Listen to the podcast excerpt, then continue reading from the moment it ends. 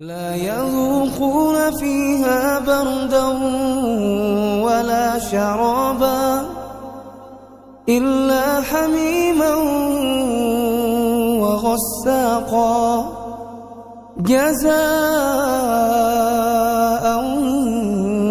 وفاقا إنهم كانوا لا يرجون حسابا وكذبوا بآياتنا كذابا.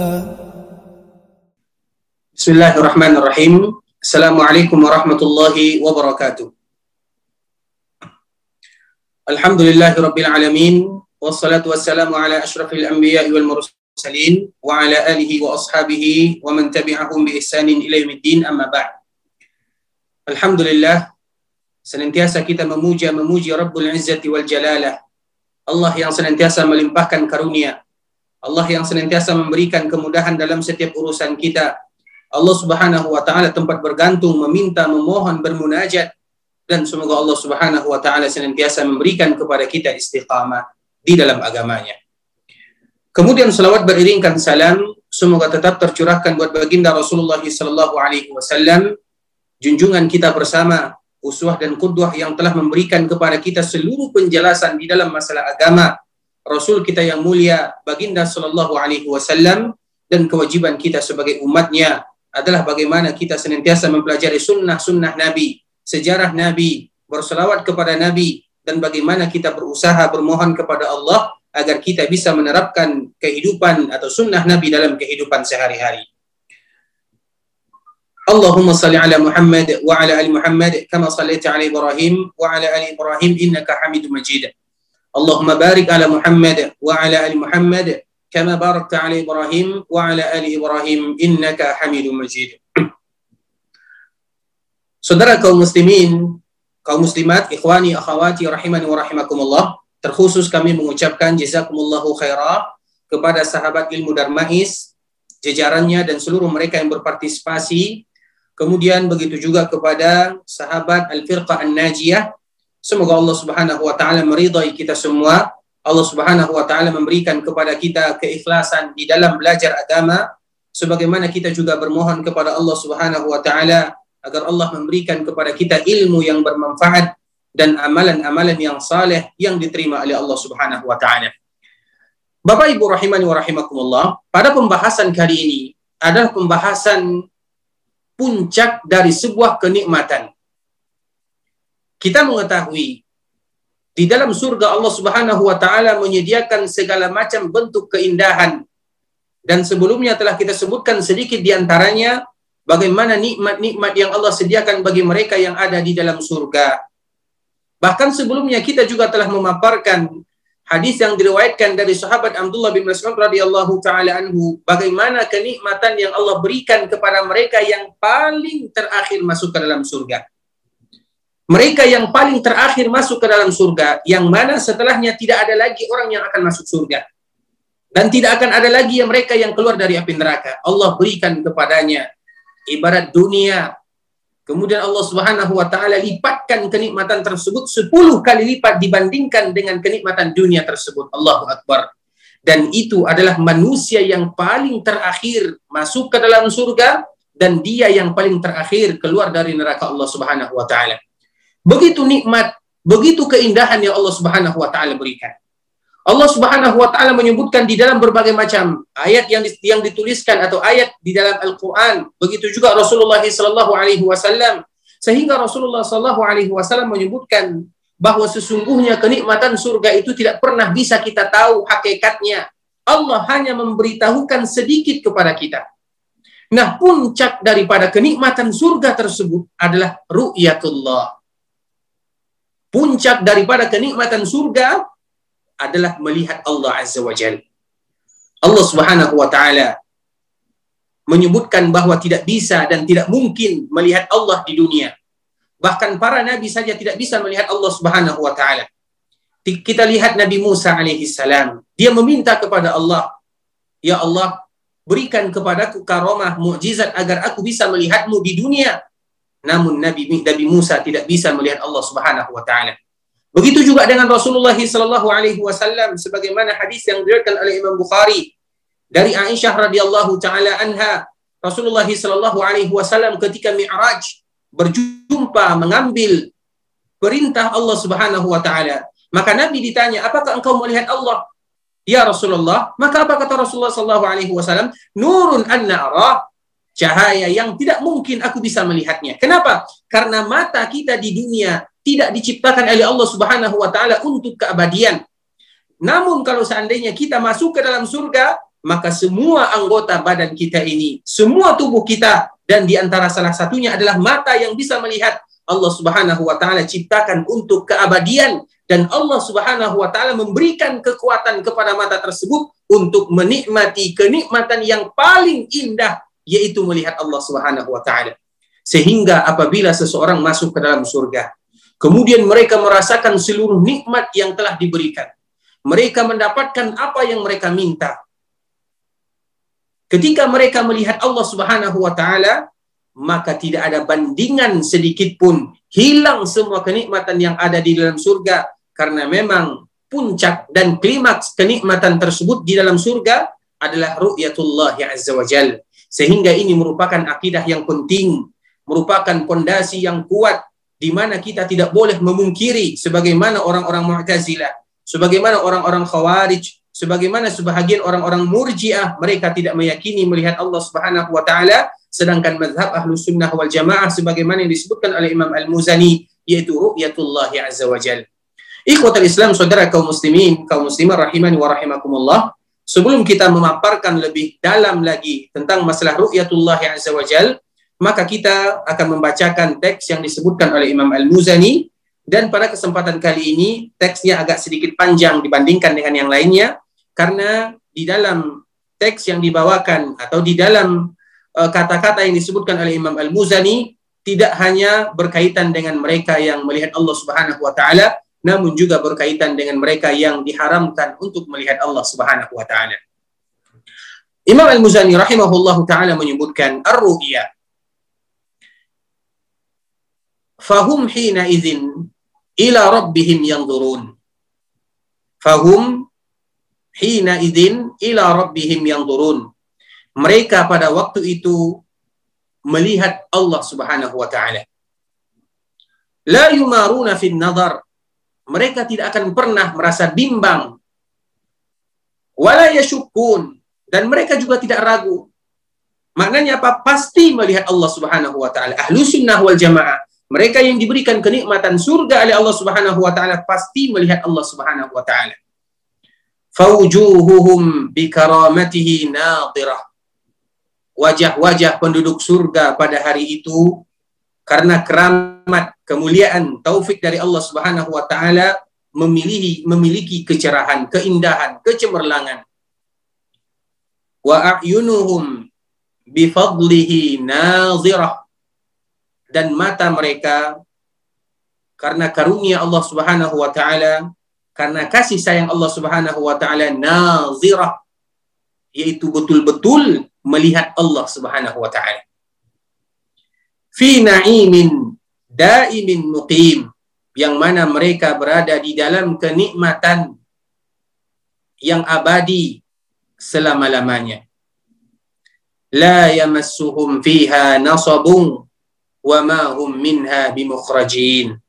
Allah Subhanahu wa taala menyebutkan la yamassuhum fiha nasab.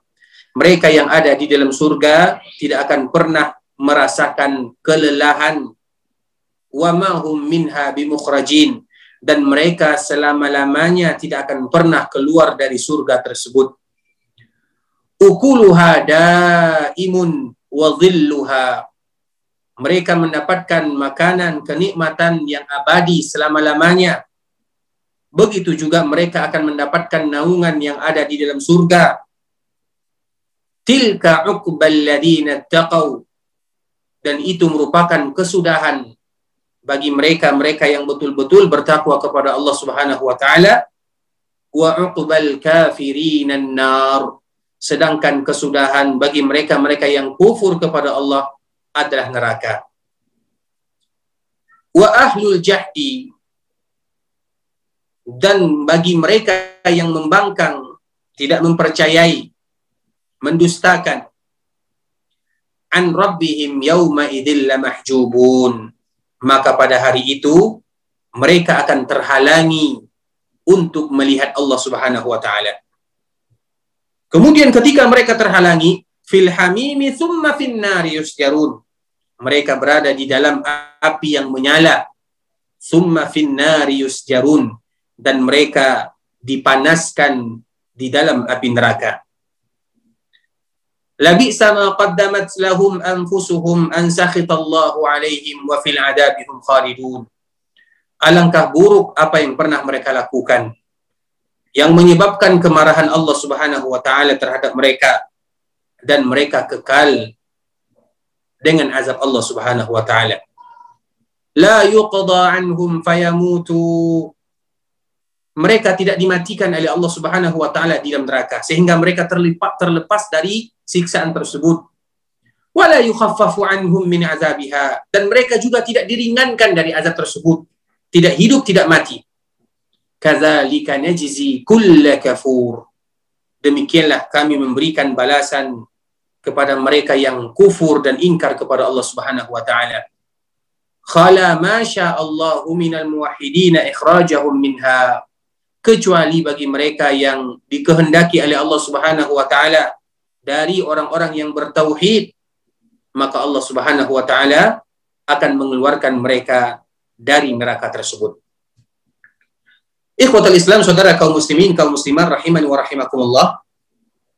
Uh, pada kesempatan yang berbahagia ini karena teksnya terlalu panjang sehingga kita bisa nanti bisa untuk menghemat waktu untuk memberikan pemaparan sebagaimana juga kita mungkin bisa membuka waktu kita untuk tanya jawab sehingga pada kesempatan yang berbahagia ini mungkin kita tidak membuka untuk membaca karena teks yang panjang untuk mensingkat waktu tersebut atau mempersingkat waktu tersebut dan semoga Allah Subhanahu wa taala memberikan kemudahan kepada kita semua untuk memahami apa yang disebutkan oleh Imam Al-Muzani rahimahullahu taala. Ikhwatul Islam, saudara kaum muslimin, kaum muslimat rahimani wa rahimakumullah. Melihat Allah Subhanahu wa taala di surga merupakan kenikmatan yang nyata, kenikmatan yang abadi, kenikmatan yang sesungguhnya. Sehingga Imam Al-Muzani menyebutkan fahum hina idzin ila rabbihim yanzurun. Maka mereka betul-betul pasti melihat Allah Subhanahu wa taala. La yashukuna fiha, la yumaruna fin nazari ilaihi wa la yashukun. Mereka tidak akan pernah ragu, tidak akan pernah bimbang untuk melihat Allah Subhanahu wa taala. Melihat Allah Subhanahu wa taala disebutkan oleh Allah Subhanahu wa taala di dalam surah Al-Qiyamah dengan jelas, dengan bahasa yang tegas, dengan bahasa yang mudah dipahami bagaimana seluruh mereka-mereka yang diberikan kenikmatan surga oleh Allah Subhanahu wa taala, puncak daripada kenikmatan tersebut adalah ru'yatullah azza wajalla. Kita akan menyebutkan salah satu hadis yang diriwayatkan oleh Imam Al-Bukhari dengan maknanya dari sahabat Abu Sa'id Al-Khudri radhiyallahu taala Ketika Allah Subhanahu wa taala mengumpulkan semua manusia di padang mahsyar, Allah kumpulkan semua manusia. Kemudian apa kata Allah Subhanahu wa taala kepada seluruh manusia? Hendaklah kalian mengikuti setiap sesembahan kalian. Hendaklah kalian mengikuti setiap sesembahan kalian. Yang menyembah matahari, mengikuti matahari, dimasukkan oleh Allah Subhanahu wa taala ke dalam api neraka. Karena matahari itu adalah makhluk Allah Subhanahu wa taala yang tidak berhak untuk disembah. Mereka yang menyembah rembulan, mengikuti rembulan, dimasukkan oleh Allah Subhanahu wa taala ke dalam api neraka. Mereka yang menyembah salib, mereka yang menyembah patung, semuanya mengikuti sesembahan mereka, kemudian sesembahan tersebut mengajak mereka langsung masuk ke dalam neraka jahanam, kata Rasulullah SAW. Kemudian siapa lagi yang tersisa? Tersisa di sana adalah mereka yang menyembah Allah Subhanahu wa taala, walaupun ada di sana mereka yang mensyarikatkan Allah Subhanahu wa taala. Tersisa di sana kaum muslimin. Tersisa di sana orang-orang munafikin, bahkan tersisa di sana sebahagian daripada ahlul kitab. Kemudian Allah Subhanahu wa taala kembali bertanya kepada orang-orang Yahudi. Wahai orang-orang Yahudi, kenapa kalian tidak mengikuti sesembahan kalian? Siapa sesembahan kalian? Maka orang Yahudi mengatakan kami menyembah dan mengatakan Uzair adalah adalah anak Tuhan, adalah anak Allah Subhanahu wa taala. Apa kata Allah Subhanahu wa taala pada hari itu? Kazabtum. Kalian dusta, kalian berbohong karena Allah tidak pernah memiliki anak lam yalid wa lam yulad. Akhirnya mereka dicampakkan ke dalam neraka Allah Subhanahu wa taala. Kemudian Allah Subhanahu wa taala bertanya lagi kepada orang-orang Nasara. Wahai orang-orang Nasara siapa yang kalian sembah? Maka mereka mengatakan ya Allah kami menyembah Isa anak Tuhan.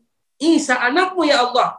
Maka Allah langsung membantah mereka pada saat itu juga. Kazabtum kalian dusta kalian bohong karena tidak pernah Allah Subhanahu wa taala memiliki anak. Sebagaimana Allah Subhanahu wa taala tidak pernah memiliki istri. Kazabtum. Kalian dusta kalian bohong. Maka mereka dicampakkan oleh Allah Subhanahu wa taala ke dalam neraka jahanam kemudian siapa lagi yang tersisa? Tersisa di sana adalah orang-orang muslim baik yang baik ataupun yang kurang baik dan orang-orang munafik.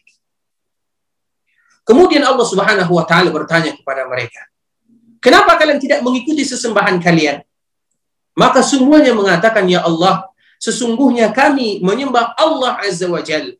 Namun mereka tidak tahu apa ciri-cirinya kecuali sebagaimana disebutkan oleh Rasulullah Sallallahu Alaihi Wasallam. Kemudian Allah kembali bertanya kepada mereka, apa ciri-cirinya? Rasulullah Sallallahu Alaihi Wasallam menyebutkan as yaitu melihat di antara bentuk kaki Allah Subhanahu Wa Taala. Kemudian Allah Subhanahu wa taala memperlihatkan dirinya dengan bentuk yang mereka kenal. Kemudian semuanya mereka sujud, ruku, tunduk kepada Allah Subhanahu wa taala. Semuanya kecuali orang-orang munafik. Orang-orang munafik mereka tidak bisa tunduk. Tubuhnya lurus tegak begitu saja, tidak bisa dibungkukkan sujud ruku kepada Allah Subhanahu wa taala. Sehingga nanti diketahuilah di sana siapa yang muslim dan siapa di antara mereka yang munafik sehingga orang-orang munafik keluar dicampakkan oleh Allah Subhanahu wa taala ke dalam api neraka. Kemudian siapa lagi yang tersisa? Tersisa adalah orang-orang muslim, orang-orang mukmin, baik mereka mukmin yang bagus ataupun yang kurang bagus, namun mereka diberikan kenikmatan oleh Allah Subhanahu wa taala. Kemudian setelah itu, ada sebahagian di antara mereka yang masuk ke dalam neraka karena dosanya. Ada mereka yang diampuni oleh Allah Subhanahu wa taala dimasukkan ke dalam surga. Kemudian setelahnya apa yang terjadi? Mereka yang berada di dalam surga mendapatkan kenikmatan yang sudah pernah kita sebutkan pada pertemuan sebelumnya. Kenikmatan apa pun yang mereka minta, mereka akan mendapatkan. Setiap dari mereka diberikan dua bidadari oleh Allah Subhanahu wa taala. Yang perempuan mereka akan mendapatkan bidadara, mereka akan mendapatkan apa yang mereka inginkan, semua yang mereka inginkan akan diberikan oleh Allah Subhanahu wa taala. Kemudian nikmat yang terakhir atau nikmat puncak daripada kenikmatan tersebut Allah Subhanahu wa taala mengatakan kepada penduduk surga, "Wahai penduduk surga, tidakkah kalian ridha? Tidakkah kalian suka?" Maka semua penduduk surga mengatakan, "Wa ma lana la narda ya Rabbana." Wahai ya Allah, mengapa pula kami tidak ridha? Padahal Engkau telah memasukkan kami ke dalam surga. Engkau mengeluarkan kami dari api neraka. Engkau memberikan kepada kami, kami kenikmatan yang begitu indah, kenikmatan yang tiada tara, Kenapa pula kami tidak ridha ya Allah? Maka pada saat itulah Allah Subhanahu wa taala yakshiful hijab. Allah Subhanahu wa taala membuka tirai pembatas antara dirinya dengan hambanya kenikmatan yang begitu indah seluruh mereka yang ada di dalam surga melihat Allah Subhanahu wa taala walaupun tidak melihat semuanya namun Allah berikan kenikmatan bahwa mereka-mereka yang ada di dalam surga melihat Allah Subhanahu wa taala sehingga ketika mereka melihat Allah Subhanahu wa taala mereka melupakan semua nikmat yang pernah mereka dapatkan hilang semuanya dibandingkan dengan ru'yatullah azza wajal dan itu merupakan kenikmatan yang paling indah yang dirasakan oleh penduduk surga yaitu melihat Allah Subhanahu wa taala. Kita saja ikhwatul Islam ketika kita bersafar kemudian ketika kita jauh dari orang tua kita kemudian kita kembali kepada keluarga kita kita kembali kepada orang tua kita, kita kembali kepada anak kita, kita melihat kembali istri kita, bagaimana bahagianya kita, bagaimana perasaan kita, alangkah indahnya perasaan kita dikala kita sudah tidak lama tidak pernah melihat orang tua kita, anak kita, keluarga kita, istri kita, kemudian kita kembali kepada mereka, kebahagiaan yang begitu indah yang kita rasakan itu manusia. Bagaimana dengan yang menciptakan manusia itu sendiri? Sehingga Allah Subhanahu wa taala ketika membuka tabir Penduduk surga melihat Allah Subhanahu wa taala dan Allah Subhanahu wa taala mengatakan, "Aku tidak akan pernah lagi marah kepada kalian dan aku meridhai kalian sehingga ridha dan melihat Allah Subhanahu wa taala merupakan puncak daripada kenikmatan yang ada di dalam surga. Kemudian apa kata Imam Al-Muzani rahimahullahu taala? Fawujuhuhum bikaramatihi nadhirah. Wajah penduduk surga pada hari itu karena karunia dari Allah Subhanahu wa taala cerah, berbinar, bersinar. Allah Subhanahu wa taala memberikan kepada mereka keindahan yang paling indah. Siapa di antara manusia yang paling indah, yang paling rupawan, seperti itulah Allah Subhanahu wa taala dan lebih lagi daripada itu diberikan oleh Allah Subhanahu wa taala. Wa ayunuhum bi. Dan mata mereka diberikan oleh Allah Subhanahu wa taala karunia kekuatan untuk bisa melihat Allah Subhanahu wa taala. Dan ini merupakan ayat yang jelas yang Allah Subhanahu wa taala sebutkan di dalam surah Al-Qiyamah. Bagaimana penduduk surga wajah mereka berseri, berbinar, bersinar Kemudian setelahnya Allah berikan kepada mata mereka kekuatan untuk bisa melihat Allah Subhanahu wa taala. Sesuatu yang tidak bisa dipungkiri dan ini merupakan mazhab Ahlus Sunnah wal Jamaah bahwa mereka yang ada di dalam surga pasti akan melihat Allah Subhanahu wa taala dan semoga kita di antara mereka yang diberikan nikmat untuk bisa melihat Allah Subhanahu wa taala. Kemudian apa kata Allah Subhanahu wa taala? La yamassuhum fiha nasabu wa ma hum minha bimukhrajin mereka yang ada di dalam surga tidak akan pernah merasakan kelelahan karena cukup bagi mereka lelah di dunia dulu beribadah kepada Allah Subhanahu wa taala. Di surga mereka tidak akan pernah lagi merasakan kelelahan.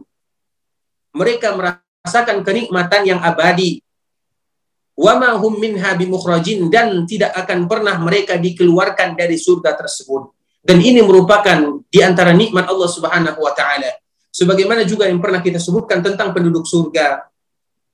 Ketika mereka berada di dalam surga, penduduk surga berada di dalam surga, penduduk neraka berada di dalam neraka, maka Allah Subhanahu wa taala memanggil penduduk surga ya ahlal jannah wahai penduduk surga maka penduduk surga semuanya melihat kenapa Allah Subhanahu wa taala berseru dan memanggil mereka ada rasa khawatir di dalam tubuhnya ada rasa khawatir karena seolah-olah mereka akan dikeluarkan dan mereka takut dikeluarkan karena mereka sudah merasakan kenikmatan. Sedangkan penduduk neraka ketika dipanggil oleh Allah Subhanahu wa taala ada harapan bagi mereka untuk keluar. Kemudian ketika Allah memanggil penduduk surga, Allah memanggil penduduk neraka, maka Allah Subhanahu wa taala menghadirkan kematian. Allah jadikan yang namanya kematian tersebut dalam bentuk rupa benda. Allah jadikan kematian tersebut dalam bentuk domba. Kemudian Allah sembelih kematian tersebut, bukti tidak akan ada lagi yang namanya kematian. Apa artinya? Yang ada ada kekekalan dan keabadian. Kemudian Allah Subhanahu wa taala mengatakan kepada penduduk surga, "Ya ahlul jannah khuludun bila maut." Wahai penduduk surga, kekal kalian di dalamnya dan tidak akan pernah lagi yang adanya kematian. Dan Allah Subhanahu wa taala juga mengatakan pada kepada penduduk neraka, "Ya ahlan nar khuludun bila maut." Kekal kalian di sana. Tidak akan ada lagi yang namanya kematian. Oleh karenanya ikhwatul Islam, ketika kita mendengarkan ayat-ayat, hadis-hadis yang berkaitan dengan surga dan neraka, maka akan semakin membuat kita untuk senantiasa semangat beribadah kepada Allah Subhanahu wa taala. Kita tahu bagaimana kenikmatan di dunia, kenikmatan yang yang panah, kenikmatan yang tidak selama-lamanya. Yang kita cari adalah bagaimana kita merasakan dan mendapatkan kenikmatan yang abadi yang ada di dalam surga. Sehingga di dalam kehidupan dunia sebagaimana yang disebutkan oleh Imam Ahmad rahimahullah taala, waktu kita istirahat itu di dunia tidak ada yang namanya waktu istirahat. Waktu istirahat itu adalah ketika kita masuk ke dalam surga, baru di sana ada namanya waktu istirahat. Sehingga dari sini kita berlomba-lomba untuk beribadah, saling mendoakan satu dengan yang lainnya agar kita senantiasa diberikan istiqamah di dalam agama. Kemudian Allah Subhanahu wa taala juga melanjutkan firman-Nya, "Ukulu hadaim." Makanan-makanan yang ada di dalam surga itu selama-lamanya abadi, apa pun yang mereka minta, buah-buahan yang tidak pernah berhenti. Bahkan ada di antara mereka yang meminta untuk bertanam, bercocok tanam. Allah Subhanahu wa taala berikan kepada mereka bercocok tanam. Hari ini mereka menanam, hari itu juga tumbuh, hari itu juga mereka memanen, hari itu juga mereka memakannya. Apa pun yang mereka minta Allah akan berikan kepada mereka. Ukulu hadaim, yaitu makanan yang ada di dalam surga selama-lamanya tidak pernah terputus dan setiap kali mereka memakan tidak sama di dunia mereka tidak mengeluarkan kotoran setiap kali mereka makan, setiap kali mereka menikmati kenikmatan makanan yang ada di dalam surga, maka akan keluar keringat dari tubuh mereka. Dan keringat di dalam tubuh mereka tersebut, yang keluar dari tubuh mereka tidak sama dengan keringat yang ada di dunia.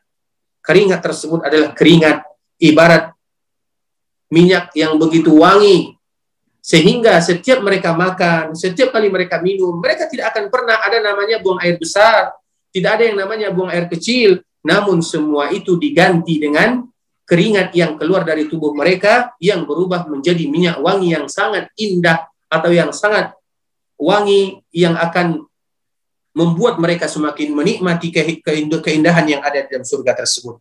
Kemudian wadhilluha, mereka juga menikmati naungan yang ada di dalam surga. Sebelumnya sebagaimana kita sebutkan, di dalam surga itu ada sebuah pohon. Yang mana apabila seseorang berjalan maka dia tidak akan bisa memutar pohon tersebut selama 100 tahun lamanya. Saking besarnya, saking indahnya kenikmatan yang ada di dalam surga dan mereka senantiasa berada di dalam naungan Allah Subhanahu wa taala. Kemudian apa kata Allah Subhanahu wa taala? Tilka uqbal ladzina taqau wa uqbal kafirin nar. Itu adalah balasan bagi mereka-mereka yang bertakwa, balasan bagi mereka-mereka yang melakukan amalan saleh wa uqbal kafirin nar sedangkan balasan bagi mereka yang kufur kepada Allah Subhanahu wa taala adalah neraka. Kemudian apa kata Allah Subhanahu wa taala? Dan ini merupakan di antara nikmat yang Allah sebutkan, poin yang di atas merupakan bagian daripada kenikmatan yang Allah sebutkan di dalam surga, melengkapi kenikmatan yang sebelumnya telah kita sebutkan. Dan di antara kenikmatan yang Allah sebutkan di sini adalah ru'yatullah azza wajal. Kemudian bagi mereka yang mengingkari atau bagi mereka yang kufur kepada Allah Subhanahu wa taala. Atau bagi mereka yang tidak mau beribadah kepada Allah. Baik itu mereka yang fasik atau bagi mereka yang munafik. Wa ahlul jahdi. Mereka yang membangkang kepada Allah. An rabbihim yauma idzil mahjubun maka mereka diharamkan untuk melihat Allah Subhanahu wa taala. Ada batasan antara mereka dengan Allah. Mereka tidak akan pernah bisa melihat Allah Subhanahu wa taala. Imam Syafi'i rahimahullah taala menyebutkan dan ini adalah di antara bentuk bahwa sesungguhnya manusia yang ada di dalam surga pasti melihat Allah Subhanahu wa taala. Apa kata Imam Syafi'i? Apabila mereka-mereka yang membangkang kepada Allah, apabila mereka yang kufur kepada Allah diharamkan untuk melihat Allah Subhanahu wa taala, berarti orang-orang yang beriman dan mereka yang melakukan ketaatan diberikan kepada mereka nikmat bisa melihat Allah Subhanahu wa taala. Kebalikan daripada ayat tersebut, Ar-Rabbihim yawma idzil lamahjubun. Ketika orang-orang yang kufar mereka dihalangi untuk bisa melihat Allah, berarti mereka-mereka yang beriman bisa melihat Allah Subhanahu wa taala dan ini adalah ayat yang jelas sehingga Imam Syafi'i mengambil istimbat yang begitu indah daripada ayat tersebut yang ada di surah Al-Mutaffifin ini. Kemudian fil hamimi thumma fin nari yusjarun. Fil hamim, hamim itu artinya adalah api yang panas. Kita mengetahui api yang ada di dalam neraka di dunia ini adalah satu bagian daripada 70 bagian api yang ada di dalam neraka. Satu bagian saja. Satu bagian ini adalah kita sekarang mempergunakan api tersebut. Bagaimana kalau seandainya dilipat gandakan menjadi 70 bagian dan itu adalah api yang ada di dalam neraka sebagaimana disebutkan oleh Allah Subhanahu wa taala. Kemudian summa fin nari yusjarun setelah itu mereka yang akan menjadi kayu bakar api neraka. Maknanya apa? Neraka tersebut mereka yang dijadikan sebagai kayu bakar. Mereka yang senantiasa dipanaskan. Dan itu merupakan di antara bentuk ancaman atau siksa yang sangat dahsyat. Allah Subhanahu wa taala menyebutkan sedikit tentang siksa orang-orang yang ada di dalam neraka. Mereka yang membangkang kepada Allah Subhanahu wa taala. Allah Subhanahu wa taala sebutkan di dalam surah An-Nisa, "Innal ladzina kafaru" sesungguhnya mereka-mereka yang kufur kepada Allah Subhanahu wa taala Allah Subhanahu wa taala bakar mereka sehingga kulit mereka, daging mereka terbakar. Kemudian setelah itu Allah Subhanahu wa taala kembalikan lagi kulit mereka tersebut. Kemudian dibakar lagi, dikembalikan lagi, dibakar lagi sampai kapan? Selama-lamanya bagi mereka yang kufur kepada Allah Subhanahu wa taala. Kemudian apalagi kata Allah Subhanahu wa taala, "La bi'sa ma qaddamat lahum anfusuhum an sakhitallahu alaihim." Karena dulu mereka melakukan sesuatu yang membuat Allah murka kepada mereka. Mereka melakukan sesuatu yang tidak diridhai oleh Allah Subhanahu wa taala. Mereka disuruh melakukan ibadah, mereka tidak mau. Mereka disuruh mengeluarkan sebagian daripada hartanya, mereka tidak mau. Mereka diperintahkan melakukan yang halal, mereka tidak mau. Mereka dilarang dari meninggalkan yang haram, mereka tidak mau. Sehingga itu merupakan sesuatu keburukan yang mereka lakukan untuk diri mereka sendiri. Karena harus kita tahu, konsep di dalam beribadah kepada Allah, apabila kita melakukan kebaikan, maka kebaikan tersebut akan kembali kepada diri kita. Allah tidak pernah butuh kepada kita. Allah tidak pernah butuh kepada ibadah kita. Allah tidak butuh kepada kita sama sekali. Bahkan Rasulullah Shallallahu Alaihi Wasallam menyebutkan di dalam hadis qudsi, Allah berbicara, kalau seandainya semua manusia yang ada di dunia mereka bersyukur kepada Allah, beriman kepada Allah, niscaya itu tidak akan menambah keagungan Allah Subhanahu wa taala. Sebagaimana sebaliknya, kalau seandainya semua manusia yang ada di dunia kufur kepada Allah, tidak satu pun yang beriman kepada Allah, niscaya itu pun tidak akan mengurangi keagungan Allah Subhanahu wa taala. Bersyukur manusia, kufur manusia, tidak bersyukur manusia, itu kembali kepada mereka. Tidak ada pengaruhnya bagi Allah Subhanahu wa taala. Apabila kita mengetahui konsep ini, maka kita tahu, kita sadar iman kita, ibadah kita untuk kita. Allah tidak pernah butuh. Sebagaimana juga ketika kita tidak beribadah kepada Allah, Sebagaimana juga ketika kita melakukan kemaksiatan akan kembali kepada kita, tidak ada pengaruhnya bagi Allah Subhanahu wa taala. Sehingga apabila kita mengetahui tidak ada alasan bagi kita untuk tidak beribadah. Beribadah kita untuk kita juga. Kufur kita akan kembali kepada kita. Semuanya kembali kepada kita. Tidak ada pengaruhnya bagi Allah Subhanahu wa taala. Namun Allah di antara kasih sayangnya, Allah di antara rahmatnya, Allah di antara karunia-Nya senantiasa mengajak manusia melakukan ibadah, memberikan motivasi, menjanjikan surga, memberikan ancaman dengan neraka. Kenapa? Karenanya semua akan kembali kepada manusia tersebut.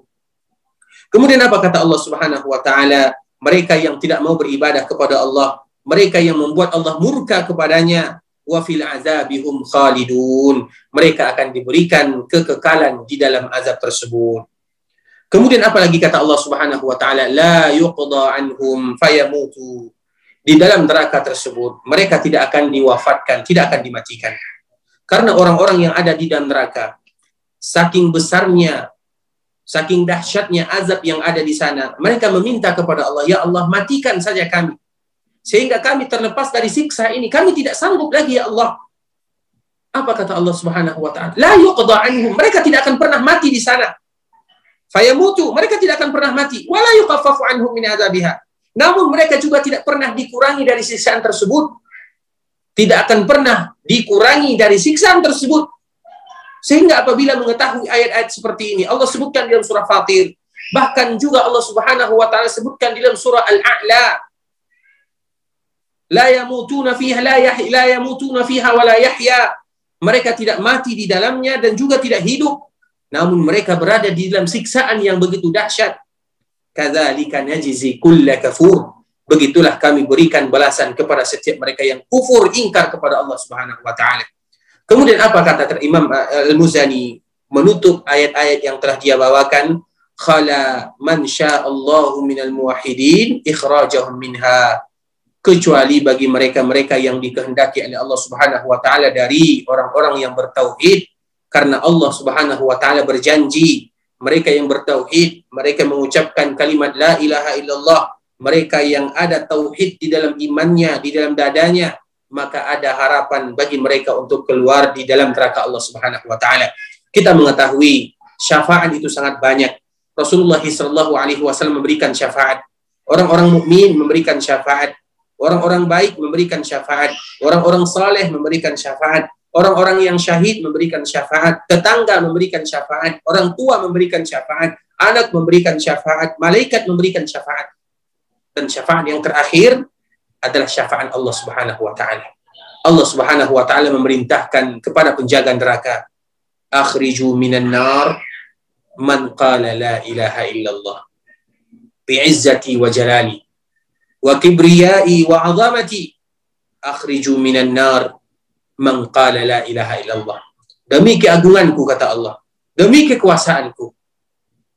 Keluarkan dari neraka mereka yang mengucapkan la ilaha illallah dan itu merupakan syafaat Allah Subhanahu wa taala dan semoga Allah Subhanahu wa taala memberikan kepada kita nikmat yang terindah tersebut sebagaimana kita juga bermohon kepada Allah Subhanahu wa taala agar Allah Subhanahu wa taala mengharamkan dari diri kita agar kita tidak tersentuh api neraka Allah Subhanahu wa taala. Ikhwatal Islam, saudara kaum muslimin, mungkin sampai di sini pemaparan yang singkat penjelasan tentang ru'yatullah dan mereka-mereka yang diharamkan dari ru'yatullah azza wa jalla. Barakallahu fikum wa jazakumullahu khairan.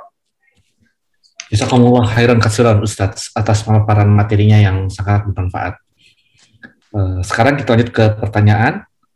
Uh, kebetulan belum ada uh, peserta yang bertanya langsung. Izin aku bacakan pertanyaan melalui kolom chat.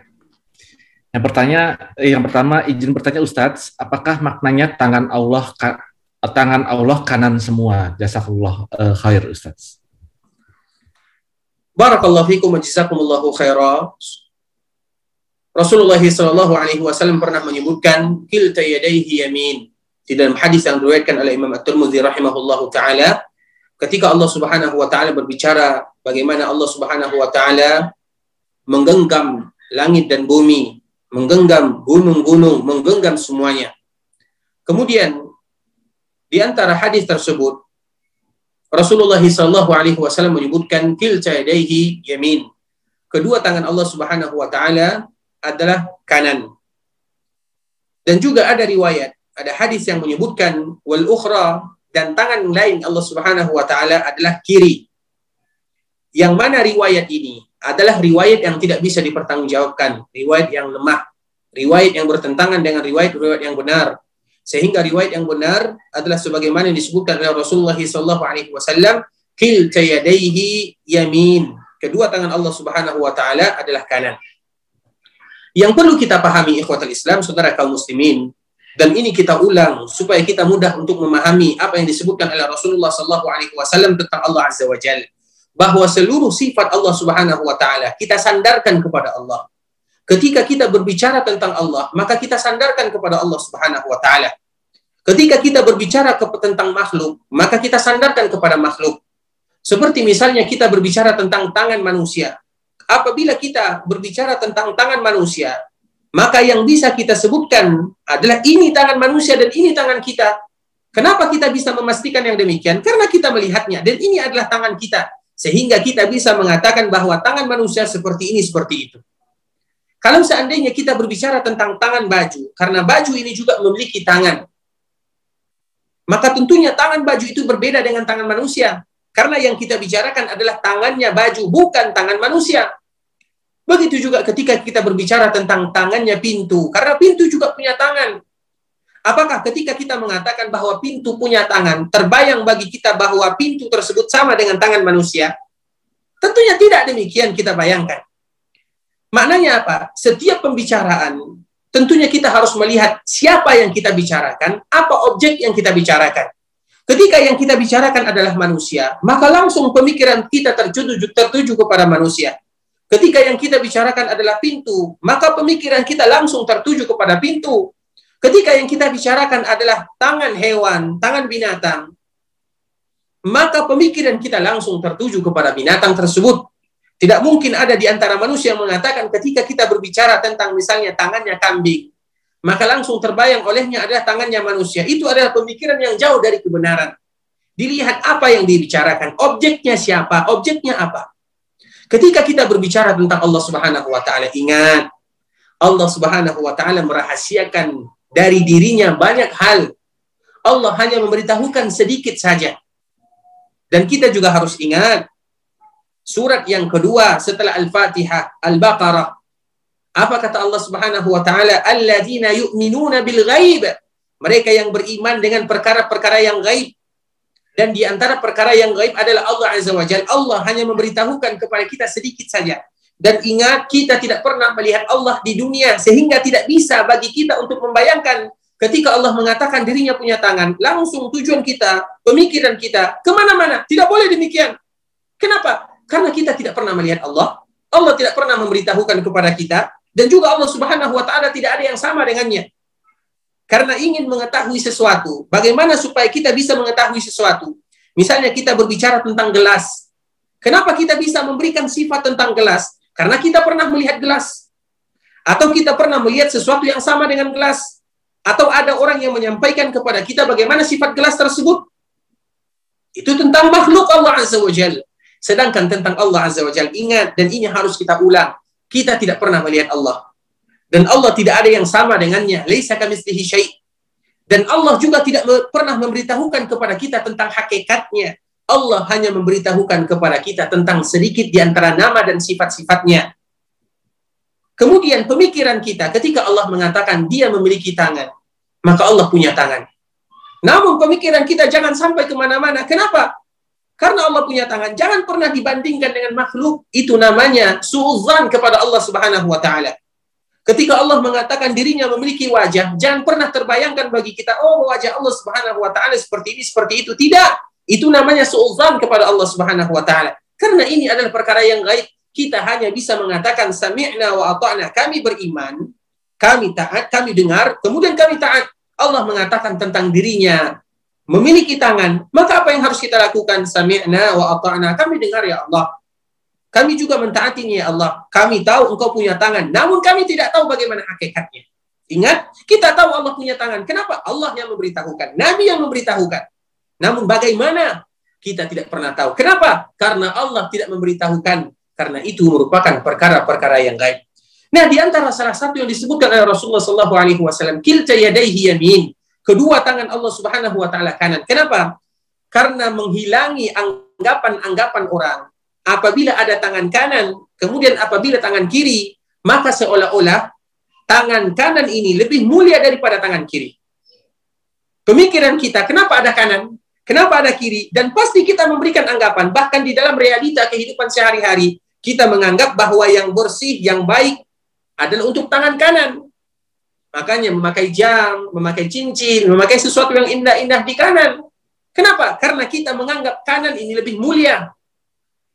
Ketika Allah Subhanahu wa taala berbicara tentang dirinya dan ketika Nabi berbicara tentang Allah Subhanahu wa taala, karena di dalam sebuah riwayat Rasulullah Shallallahu alaihi wasallam menyebutkan Allah memegang ini dengan tangan kanannya dan Allah memegang dengan tangan yang lainnya supaya tidak muncul dari kita sifat kekurangan. Maknanya apa? Apabila ada tangan kanan, berarti ada tangan kiri. Berarti tangan kanan lebih mulia daripada tangan kiri. Sehingga Rasulullah Shallallahu Alaihi Wasallam menyebutkan bahwa tangan Allah tidak ada yang mulia ini, mulia itu. Semuanya mulia. Seluruh sifat Allah Subhanahu wa taala mulia semuanya. Seluruh yang disandarkan kepada Allah Subhanahu wa taala tidak ada kekurangan. Sehingga Nabi menyebutkan wakil cayadaihi yaminun dan kedua tangan Allah Subhanahu wa taala kanan. Maknanya apa? Sama-sama mulia, tidak ada bandingannya karena semuanya adalah sesuatu yang mulia. Dan itu adalah di antara makna yang disebutkan oleh Rasulullah sallallahu alaihi wasallam dalam hadis yang tadi telah kita jelaskan dan semoga Allah berikan kepada kita kemudahan untuk bisa memahaminya. Barakallahu fikum wa jazakumullahu khairan. Taufik barakallah jazakumullah khair Ustaz. Selanjutnya pertanyaan berikutnya ada dua pertanyaan Ustaz. Yang pertama adalah apakah di surga sampai saat ini masih ada pohon kuldi? Apakah pohon kuldi tersebut kekal berada di surga?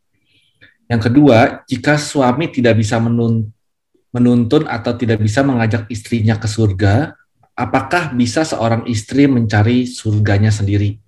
Demikian Ustadz. Mohon penjelasannya. Jazakallah uh, khair Ustadz. Barakallahu fikum wa jazakumullahu khairan. Semoga Allah Subhanahu wa taala menjaga kita bersama. Ikhwatal Islam, saudara kaum muslimin, kaum muslimat rahimani wa rahimakumullah.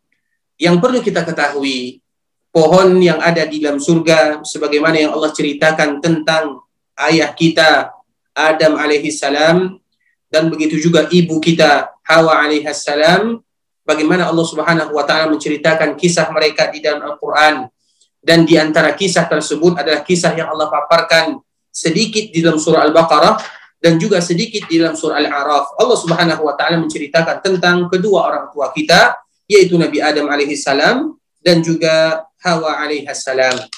Kemudian di antara cerita yang Allah sebutkan di antara mereka, Allah Subhanahu wa taala menghalalkan kepada mereka seluruh makanan, minuman semuanya yang ada di surga kecuali suatu pohon.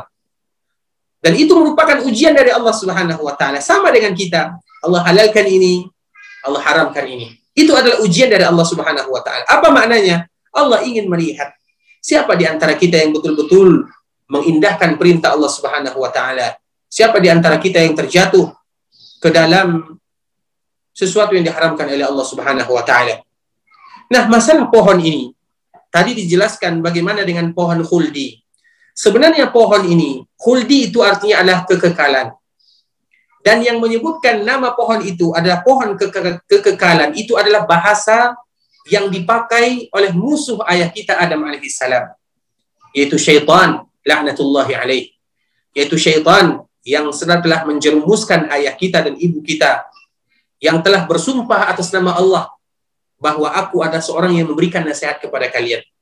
Nabi Adam alaihissalam mengetahui dan ini supaya kita lebih memudah memahami tentang ayah kita Adam alaihissalam dan supaya kita tidak mudah menuduh Nabi Adam alaihissalam begitu juga dengan ibu kita alaihissalam supaya kita mengetahui bagaimana keadaan yang sebenarnya.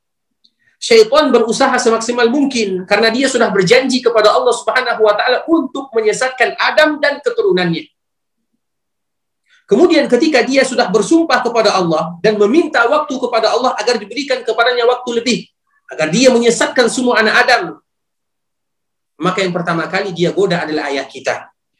Ayah kita Adam dan Hawa, mereka mengetahui apa yang Allah halalkan, apa yang Allah haramkan. Namun syaitan senantiasa merayu, mencari bagaimana supaya mereka ter, tergoda dengan godaannya.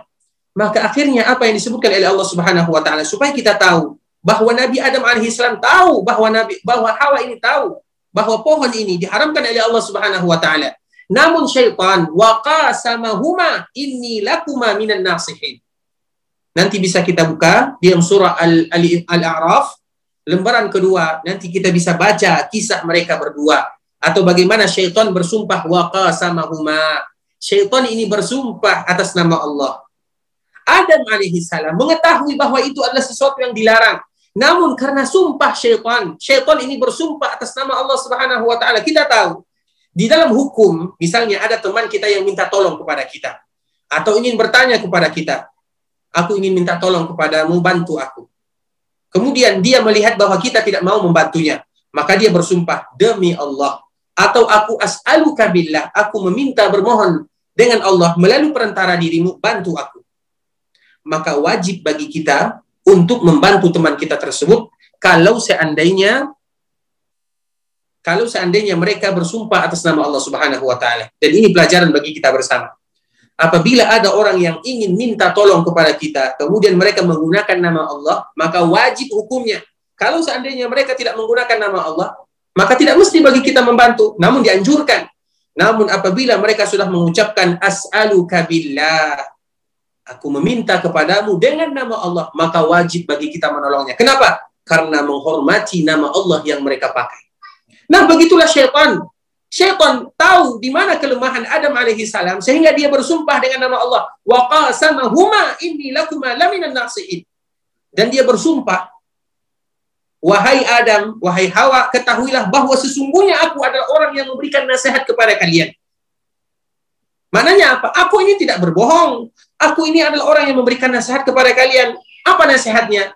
Dan ini bentuk kebohongan syaitan. Bahwa sesungguhnya pohon yang dilarang kalau kalian makan, maka kalian akan kekal di sana. Allah tidak mau kalian kekal di dalam surga. Kata syaitan kepada Adam dan Hawa alaihi wassalam. Dan ini adalah nasihatku kepada kalian. Jadi dia pura-pura menjadi seorang yang memberikan nasihat. Allah melarang kalian memakan pohon tersebut karena Allah tidak mau kalian kekal berada di dalam surga. Dan dia bersumpah atas nama Allah Subhanahu wa taala. Karena sumpah inilah kenapa ayah kita, kenapa ibu kita memakan pohon tersebut bukan karena dia tidak tahu, namun karena sumpah dan ingin mengagungkan nama Allah Subhanahu wa taala. Sebagaimana tadi yang telah kita contohkan. Kemudian pohon ini pohon ini disebut dengan pohon khuldi itu adalah dari kata-kata syaitan ini mohon maaf itu adalah kalimat syaitan yang menyebutkan kepada ayah kita Adam dan Hawa. Jadi dia mengatakan kalau kalian makan, maka kalian akan kekal di dalam surga. Karena huldi itu artinya kekal. Padahal pohon itu bukan huldi. Huldi itu adalah kalimat yang disebutkan oleh syaitan untuk menggoda Adam dan Hawa. Ingat baik-baik. Jadi tidak ada yang namanya istilah pohon huldi. Pohon huldi itu adalah kalimat yang digunakan oleh musuh Allah, musuh kita semuanya, untuk menggoda ayah kita dan ibu kita. Nah, para ulama memberikan penafsiran apa nama pohon tersebut. Ada di antara mereka menyebutkan buah tin, ada di antara mereka yang menyebutkan pohon zaitun, dan yang lain sebagainya. Namun bukan pohon khuldi, karena kalimat khuldi itu tidak pernah disebutkan oleh para para ulama. Kemudian untuk pertanyaan yang kedua, ketika seorang istri mengajak suaminya melakukan ketaatan, kemudian mereka tidak mau atau suaminya tidak mau, bagaimana nanti di dalam surga? Ketahuilah ikhwatul Islam. Seorang muslim, bagaimanapun mereka, namun mereka seorang muslim yang mentauhidkan Allah Subhanahu wa taala, yang mengucapkan kalimat la ilaha illallah dan mereka mengetahui rukun dan syaratnya, mereka pasti keluar dari neraka. Dan insya Allah nanti akan kita jelaskan. Nah, kalau seandainya seorang istri dia taat kepada Allah Subhanahu wa taala dan kita tidak boleh membanggakan diri. Saya akan masuk surga atau kalau seandainya masuk surga, namun kita berharap kepada Allah Subhanahu wa taala karena tidak boleh bagi seorang muslim mengatakan masuk surga tanpa mengucapkan semoga atau kalimat insya Allah karena semuanya dikembalikan kepada Allah Subhanahu wa taala dan kita juga tidak boleh takjub atau ujub kepada diri kita sebagaimana hadis yang diriwayatkan oleh Imam Abu Daud ketika ada dua orang teman seorang ini adalah rajin ibadah dan ini nasihat bagi kita semuanya. Yang satu ini rajin ibadah, yang satunya rajin maksiat. Yang rajin ibadah ini memberikan nasihat, senantiasa memberikan nasihat, senantiasa memberikan nasihat. Pada akhirnya dia kesal, kesal kepada temannya. Wallahi, demi Allah, lan yudkhilakallahul jannah. Allah tidak akan masukkan kamu ke dalam surga. Kenapa? Karena dia sudah jengkel melihat kemaksiatan yang dilakukan oleh temannya. Kemudian apa kata Allah Subhanahu wa taala ketika mereka berdua meninggal? Allah Subhanahu wa taala memanggil mereka berdua. Kemudian Allah mengatakan, "Manil ladzi yata'alla alayya alla aghfira li fulan?" Siapa yang bersumpah atas namaku bahwa aku tidak mengampuni fulan? Maknanya apa? Tidak boleh bersumpah mengatakan yang demikian. Kemudian Allah memberikan hukuman yang tadi rajin ibadah karena dia merasa bangga terhadap dirinya Allah masukkan ke dalam neraka dan yang tadi melakukan kemaksiatan karena dia ada rasa takut di dalam dadanya Allah masukkan dia ke dalam surga.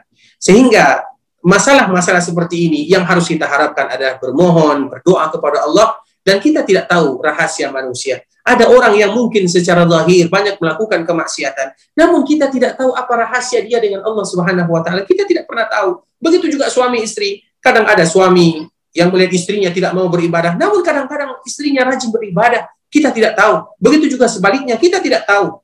Kecuali kalau seandainya betul-betul meninggalkan sesuatu yang hukumnya fardu ain seperti misalnya dia melihat suaminya tidak sholat, dia melihat suaminya tidak melakukan ibadah sama sekali, baru dia mengatakan uh, bahwa bagaimana nanti keadaannya. Namun bagaimanapun ikhwatul Islam, kalau kalau seandainya kita berandai-andai dan semoga tidak demikian. Kalau seandainya seorang istri masuk ke dalam surga, sedangkan suaminya tidak ketahuilah Allah Subhanahu wa taala menyediakan apa yang dia minta kepada Allah Subhanahu wa taala sebagaimana pembahasan yang sebelumnya kita sebutkan apa yang kita minta pasti diberikan oleh Allah Subhanahu wa taala dan tentunya keinginan laki-laki berbeda dengan perempuan. Bahkan di dalam dunia saja berbeda. Kalau laki-laki apa yang mereka inginkan? Istri yang cantik misalnya misalnya jabatan. Kalau seorang wanita apa yang mereka inginkan? Mereka menginginkan fitrah karena itu merupakan fitrah manusia. Yang wanita menginginkan misalnya ada ini ada itu berbeda jiwa laki-laki, fitrah laki-laki dengan fitrah manusia. Sehingga kenapa kita melihat di dalam Al-Quran ataupun hadis-hadis Nabi Shallallahu Alaihi Wasallam, Allah sering menjanjikan bidadari karena itu adalah fitrah laki-laki. Sedangkan untuk wanita lain lagi yang Allah sediakan karena mereka memiliki fitrah tersendiri. Namun bagaimanapun ingat, ketika kita masuk surga, apa pun yang kita minta pasti diberikan oleh Allah Subhanahu wa taala dan semoga Allah mudahkan langkah kita bersama untuk menikmati surga Allah Subhanahu wa taala. Barakallahu fiikum. Taufik Barakallah. Jazakallah khair Ustaz. Selanjutnya kami ada pertanyaan uh, secara langsung. Uh, dipersilakan uh, Pak Abu Muadz. Assalamualaikum warahmatullahi wabarakatuh.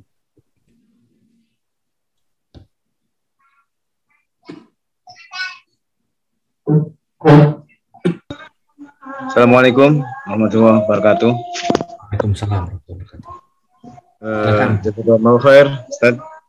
Anu mau nanya, uh, ini terkait dengan apa uh, hadis atau apa ya itu uh, bahwa apakah derajatnya sofik itu uh, bahwa seseorang yang meminta uh, surga dan uh, menginginkan untuk men menjauh uh, dari neraka itu yang tiga kali sehari itu. Apakah itu hadisnya sofik dan redaksinya kalau sofik bagaimana itu? Uh, apakah semua apa uh, bentuk apa eh, permintaannya itu termasuk dalam bahasa Indonesia pun boleh gitu. Jazakallahu khair. Assalamualaikum. Waalaikumsalam warahmatullahi wabarakatuh kepada Abu Muaz. Semoga Allah Subhanahu wa taala senantiasa menjaganya, memberikan taufik hidayah dan Allah Subhanahu wa taala memberikan istiqamah kepada kita bersama.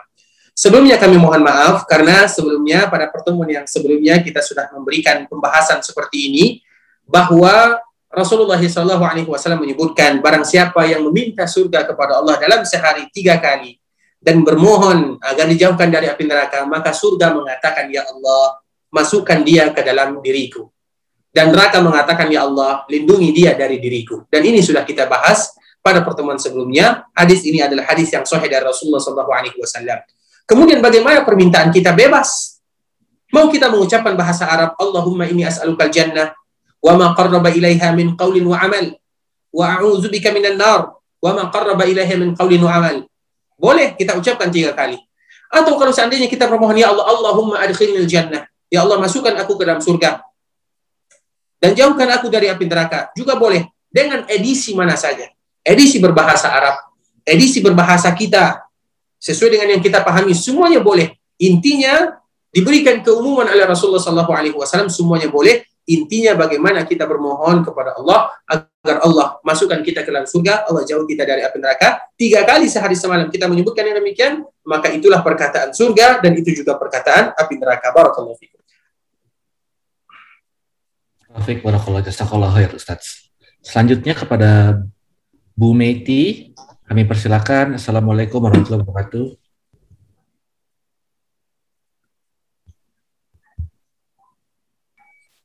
Assalamualaikum warahmatullahi wabarakatuh. Waalaikumsalam. Uh, uh, Afan Ustadz, uh, Ana mau nanya, Ana pernah dengar kalau katanya wanita yang tidak berhijab itu tidak akan mencium wangi surga yang ingin tanya, uh, tanyakan gimana kalau seandainya wanita ini tidak berhijab sampai akhir hayatnya, tapi uh, wanita tersebut ahlaknya baik, sholat lima waktu, puasa Ramadan, dan uh, suka bersedekah, apa termasuk yang dijauhkan dari uh, tidak mencium surga? Mohon penjelasannya, Ustadz. Syukron jazakallah.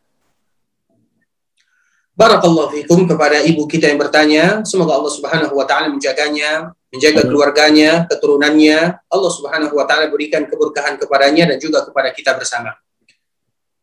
Yang harus kita ingat ikhwatul Islam, biasanya kalimat hijab itu ada beberapa makna terutama bagi orang-orang yang ada di daerah kita. Ada khimar. Khimar itu adalah kerudung kalau bahasa kitanya. Karena ada kadang-kadang bahasa-bahasa yang mungkin salah artinya menurut bahasa orang Arab itu sendiri dengan bahasa yang kita pakai.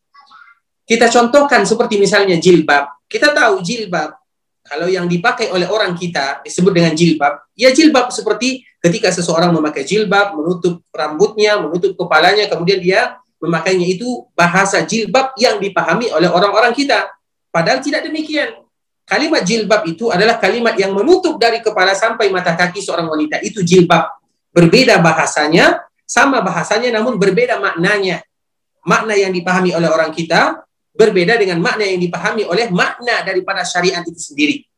Kita contohkan kalimat yang lain, misalnya musolla. Musolla kalau bahasa kita, itu biasanya adalah surau, atau tempat yang musola kecil. Padahal musolla itu kalau bahasa Arabnya adalah musolla, itu artinya adalah lapangan, berbeda. Nah, begitu juga dengan hijab. Apa makna daripada hijab ini? Hijab itu kalau seandainya kita lihat bahasa Arab adalah semua orang yang menutupi anggota tubuhnya termasuk mukanya, yaitu hijab. Kalau seandainya itu yang kita maksud, maka di sini terjadi perbedaan di antara para ulama.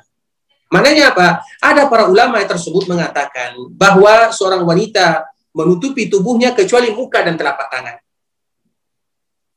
Kita ulang lagi, apabila hijab itu maksudnya, apabila perbedaan hijab itu maksudnya, yaitu antara muka maka di sini terjadi perbedaan para ulama.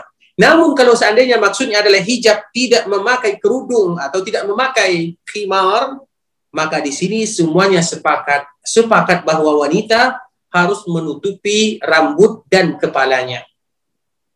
Nah, kalau seandainya dan kami lebih untuk uh, dan kami lebih memahami dari pertanyaan ini adalah mereka yang memakai khimar, walaupun terjadi perselisihan di antara para ulama yaitu masalah cadar atau hijab. Karena semuanya istilah bahasa-bahasa hijab. Nah, kalau seandainya ada seorang wanita, dia rajin melakukan ibadah yang lainnya, namun dia tidak menutupi kepalanya, tidak mau berkerudung misalnya, maka bagaimana situasinya dan kondisinya? Ikhwatal Islam. Ada sesuatu ancaman supaya kita mudah memahami ancaman-ancaman yang disebutkan oleh Allah Subhanahu wa taala. Namun sebelum kita menyebutkan tentang perkara ini, hukum memakai hijab tersebut, kerudung tersebut bagi seorang wanita menutupi rambut dan kepalanya adalah wajib fardu. Dan seorang wanita ketika mereka melakukan kebaikan, namun mereka juga melakukan dosa, maka nanti ditimbang oleh Allah Subhanahu wa taala. Hijab ini merupakan sesuatu yang wajib. Sedangkan bersedekah itu hukumnya tidak wajib. Kita harus melihat hukum supaya kita mudah mem memutuskan sebuah perkara. Ada yang wajib, ada yang sunnah. Ada yang wajib seperti misalnya sholat wajib, bersedekah tidak wajib. Kalau seandainya kita bandingkan, mana yang harus kita dahulukan? Sholat. Kalau seandainya kita tidak bisa melakukan semuanya. Namun tentunya seorang muslim dianjurkan bagi mereka melakukan yang wajib. Sebagaimana mereka juga dianjurkan melakukan perkara-perkara yang sunat sehingga mereka melakukan semuanya. Jangan gara-gara yang sunat mereka meninggalkan yang wajib hijab bagi seorang wanita, menutup kepala bagi seorang wanita wajib. Sedangkan melakukan kebaikan, bersedekah, menyambung ini, menyambung itu, melakukan ini, misalnya berinfak kepada orang lain, itu tidak wajib sama dengan wajibnya seorang, sama dengan wajibnya hijab tersebut. Itu secara hukum, sehingga kita harus mengetahui hukumnya. Kemudian ancamannya betul. Rasulullah Shallallahu Alaihi Wasallam memberikan ancaman, Allah juga memberikan ancaman, Rasul juga memberikan ancaman kepada mereka. Nah, sedangkan masalah ancaman ini kita harus lihat sebelum kita menyebutkan tentang ancaman tersebut yang ada di dalam Al-Quran dan Sunnah Rasulullah SAW, kita contohkan supaya kita lebih mudah memahami. Seperti misalnya seorang guru, kita mengajar, kita seorang guru mengatakan kepada murid-murid kita, siapa di antara kalian yang lulus ujian, maka nanti ustaz, ustazah akan berikan kepadanya hadiah. Kemudian ternyata banyak di antara anak-anak tersebut yang lulus ujian. Kemudian sang guru ini tidak memberikan hadiah. Apa namanya? Namanya adalah ingkar janji. Dan Allah Subhanahu wa taala tidak pernah mengingkari janjinya. Inna Allah la yukhliful mi'ad. Namun kalau seandainya guru tersebut mengatakan, kalau seandainya ada di antara kalian yang tidak lulus, maka ustadz atau ustazah akan menghukum dirinya. Dirotan misalnya, dipukul misalnya. Kemudian ternyata ada di antara mereka yang tidak lulus. Dan ustadz atau ustazah tadi tidak jadi menghukumnya. Apa namanya? Namanya adalah kasih sayang. Berbeda. Janji wajib ditepati. Sedangkan ancaman, kalau seandainya tidak dilakukan, itu adalah bentuk di antara kasih sayang. Begitulah Allah Subhanahu wa taala. Ketika Allah Subhanahu wa taala berjanji, Allah pasti memberikan sesuai dengan yang dijanjikan. Namun ketika Allah memberikan ancaman, maka ancaman ini dikembalikan kepada Allah. Maka itu merupakan mazhab Ahlussunnah wal Jamaah. Ketika ada seorang muslim yang melakukan dosa besar, bagaimana nanti kehidupannya di akhirat? dikembalikan kepada Allah. Insya'a azabahu bi'adli wa insya'a afa anhu. Kalau seandainya Allah berkehendak, Allah hukum dia sesuai dengan keadilan Allah Azza wa Jal. Kalau seandainya Allah berkehendak, dengan karunia Allah, Allah maafkan dia, Allah masukkan dia ke dalam surga. Begitu juga dengan Allah Subhanahu wa taala atau begitu juga dengan pertanyaan tersebut. Ada seorang wanita yang tidak berhijab namun dia banyak melakukan kebaikan. Itu dikembalikan kepada Allah Subhanahu wa taala. Kalau seandainya Allah berkehendak, Allah maafkan dia karena kasih sayang Allah. Kalau seandainya Allah hukum, maka Allah hukum dengan keadilan Allah Subhanahu wa taala. Barakallahu fiikum wa jazakumullahu khairan dan semoga Allah Subhanahu wa taala memaafkan kita bersama. Jazakumullahu khairan. Barakallahu fiikum. Uh, selanjutnya uh, pertanyaan adalah tadi disebutkan bahwa Allah Jalla wa ala bertanya apa ciri-ciri sesembahanmu atau ciri-ciri Allah. Apakah ciri-ciri Allah yang telah dikabarkan Ustaz? Jazakallah khair. Barakallahu fikum jazakumullahu khaira. Hadis ini adalah hadis yang diriwayatkan oleh Imam Bukhari dari sahabat Abu Sa'id Al-Khudri radhiyallahu taala anhu. Ketika Allah Subhanahu wa taala memberikan ciri-cirinya atau bertanya kepada orang-orang tersebut apa ciri-cirinya. Mereka mengenal Allah Subhanahu wa taala melalui saq dan ini merupakan di antara salah satu sifat Allah Subhanahu wa taala. Saq kita tahu arti saq kalau di kalau kita ibaratkan dengan manusia untuk manusia itu artinya bagian daripada kaki betis. Namun bagaimana dengan Allah Subhanahu wa taala? Kita tidak tahu. Kita hanya menyebutkan itu adalah sifat Allah Subhanahu wa taala dan sifat Allah pasti ada. Namun bagaimana kita tidak pernah tahu. Dan ini konsep yang juga pernah kita sebutkan sebagaimana perkataan uh, Imam Malik rahimahullahu taala yang dia juga mengambil dari gurunya Rabi'ah radhi rahimahullahu taala yang mana ini juga dinukilkan dari istri Nabi Ummu Salamah radhiyallahu taala anha bahwa kita mengetahui sifat Allah secara makna. Kita tahu. Ketika Allah berbicara tentang sesuatu kita tahu, namun hakikatnya kita tidak pernah tahu. Dan di antara tanda yang disebutkan di dalam hadis ini adalah as-saq. As-saq itu kalau seandainya diartikan dalam bahasa kita untuk manusia itu adalah betis. Karena setiap sak itu beda. Sak itu kalau kita artikan di dalam pohon atau kita terjemahkan ke dalam sebuah pohon, maka pohon itu disebut dengan sak. Itu arti daripada sak. Sehingga dikembalikan kepada makna sak. Namun di dalam hadis ini disebutkan sak. Bagaimananya? Kita tidak pernah tahu. Barakallahu fikum wa jazakumullahu khairan. Barakallah jazakallah khair Ustaz. Selanjutnya, bagaimana hukum kalau orang Islam mengucapkan selamat Natal? Apakah sudah keluar dari Islam? Jazakallah. Barakallahu fikum. Ya. Barakallahu fikum wa jazakumullahu khaira. Ikhwatul Islam, semoga Allah Subhanahu wa taala menjaga kita bersama. Kita mengetahui sebahagian mereka yang berani menafsirkan Al-Qur'an namun mereka tidak melihat dan tidak merujuk kepada tafsiran-tafsiran para ulama. Karena kita harus mengetahui rujukan tafsir yang paling indah adalah tafsir At-Tabari. Ingat, tafsir yang paling indah kalau seandainya kita ingin masuk ke dalam dunia tafsir ada tafsir At-Tabari yang meninggal pada tahun 311 Hijriah. Sedangkan sebahagian kita atau ahlul muhakkik, mereka juga memberikan rekomendasi rujuk kepada tafsir Ibnu Katsir, itu tafsir Quranul Azim. Nah, tafsir ini mereka-mereka yang ahli di dalam bidangnya tidak pernah mentafsirkan ayat Al-Qur'an demikian. Karena memang ini disebutkan dalam firman Allah Subhanahu wa taala di dalam surah Maryam bagaimana Allah Subhanahu wa taala memberikan keberkahan kepada Nabi Isa alaihi salam yauma wulidtu wa yauma amutu.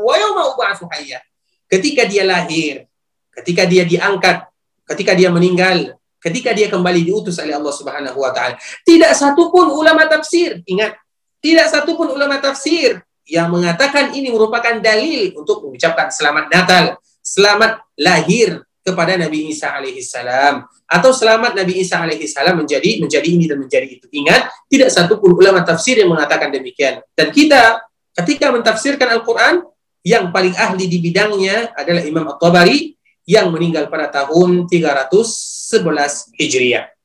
Kemudian ikhwatul Islam mengucapkan selamat Natal. Kita tahu senantiasa kita baca sebuah surat yang nilainya sama dengan sepertiga Al-Quran, yaitu surat Al-Ikhlas. Satu-satunya surat yang tidak ada kalimat nama surat tersebut di dalam ayatnya. Kita ulang, satu-satunya surat yang namanya tidak ada di dalam ayat tersebut. Kita contohkan, misalnya surat An-Nas, ada kalimat An-Nas di dalam ayatnya. Qul a'udzu birabbin nas. Surat Al-Falaq ada nama kalimat al-falak di dalamnya bacaan al-falak di dalamnya qul a'udzu birabbil falaq. Surah Al-Kafirun ada kalimat Al-Kafirun qul ya ayyuhal kafirun. Sedangkan surat Al-Ikhlas tidak ada nama Al-Ikhlas atau kalimat ikhlas di dalamnya. Qul huwallahu ahad, Allahus samad, lam yalid wa lam yulad wa lam yakul lahu kufuwan ahad. Tidak ada kata-kata ikhlas. Padahal dia dinamakan dengan surat Al-Ikhlas. Apa artinya? Disebutkan oleh para ulama dua yang pertama, ayat ini Allah berbicara mengkhususkan tentang dirinya, tidak satu pun berkaitan dengan hambanya. Allah berbicara tentang dirinya. Kalau kita ingin mengetahui Allah Subhanahu wa taala, baca surat Al-Ikhlas. Ikhlas itu artinya difokuskan, dikhususkan. Yang kedua, kenapa disebut dengan Al-Ikhlas? Karena Allah meminta kepada hambanya mengikhlaskan ibadah hanya untuk Allah Subhanahu wa taala. Sehingga disebut dengan Al-Ikhlas. Kita tahu, Qul huwallahu ahad. Katakan Allah Maha Esa. Allahu samad. Allah tempat kembali. Allah tempat semua bergantung makhluk. Semuanya kembali kepada Allah Subhanahu wa taala. Lam yalid dan ini keyakinan kita bersama. Ayat yang kita baca, sebuah ayat yang sama dengan sepertiga Al-Qur'an. Lam yalid wa lam yulad, tidak beranak dan tidak diperanakkan. Walam yakul lahu kufuwan ahad. Tidak satu pun yang sama dengan Allah Subhanahu wa taala. Kemudian seorang muslim yang meyakini tentang ayat ini tidak mungkin mereka yakin dengan ayat yang juga disebutkan oleh Allah di dalam surah Maryam di akhir surah Maryam wa qalu rahmanu walada dan mereka mengatakan Allah punya anak. Siapa?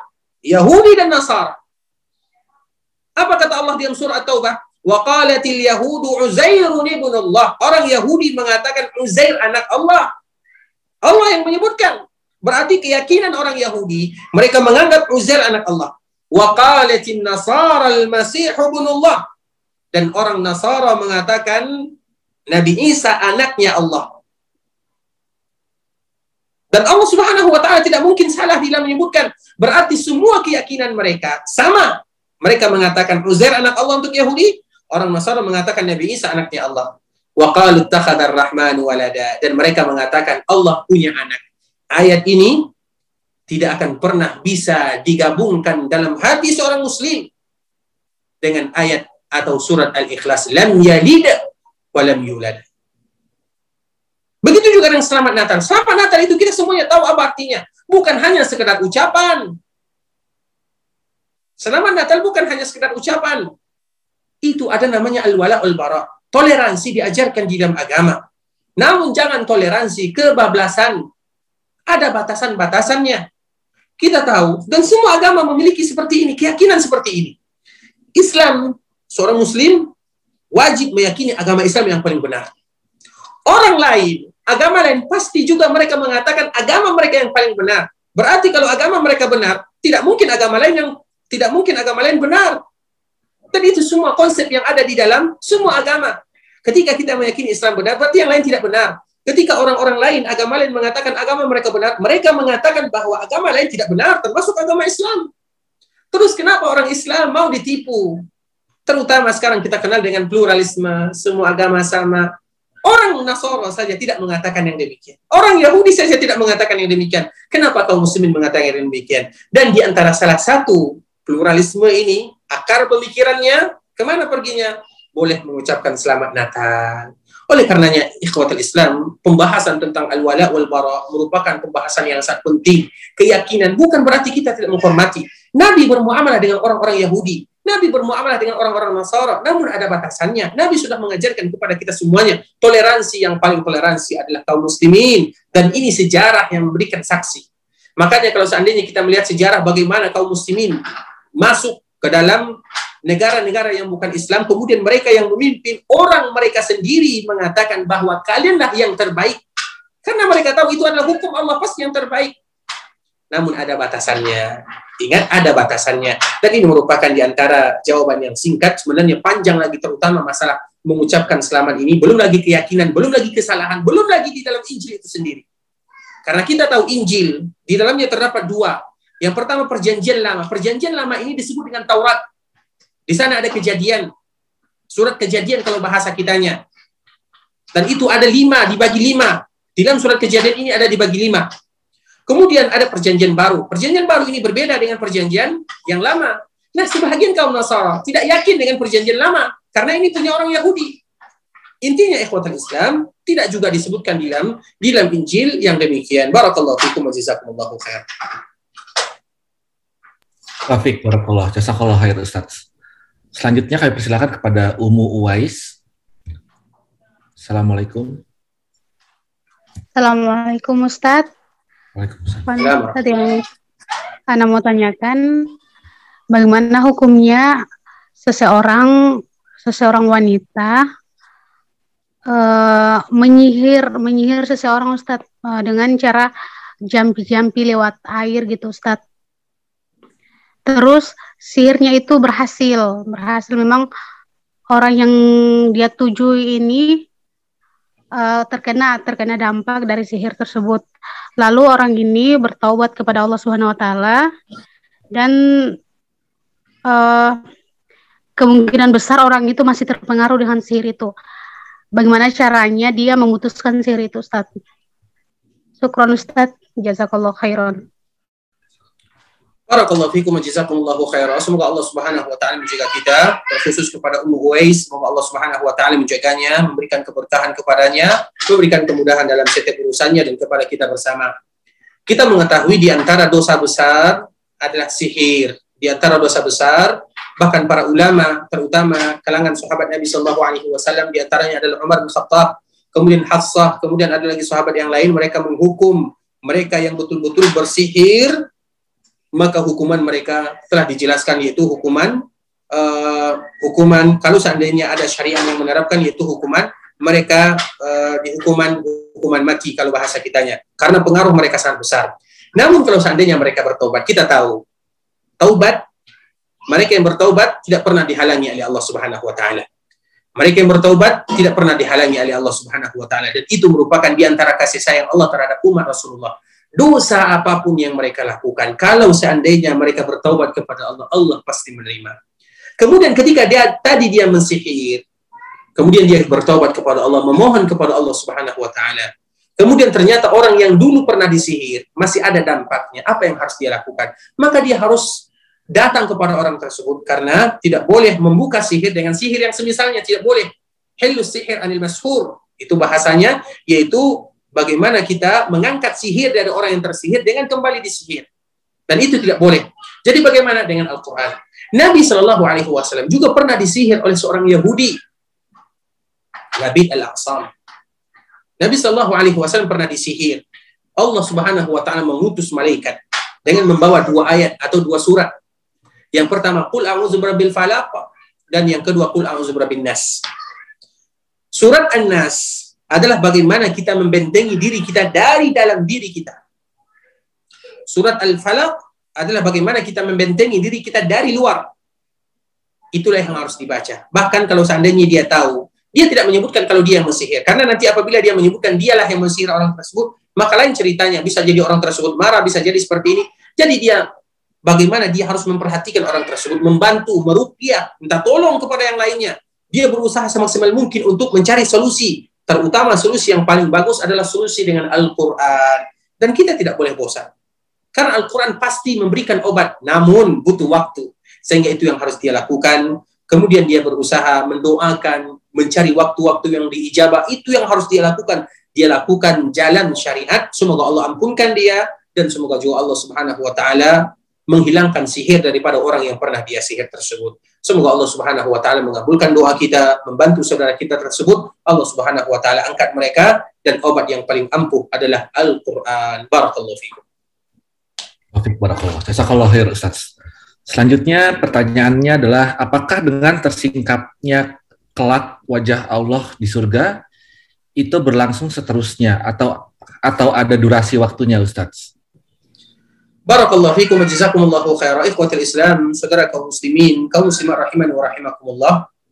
Sebelumnya kita telah pernah menyebutkan bagaimana kenikmatan yang Allah berikan kepada penduduk surga. Mereka memiliki pasar. Setiap kali mereka keluar, maka mereka semakin indah. Setiap kali mereka kembali kepada keluarganya, mereka melihat keluarganya semakin indah.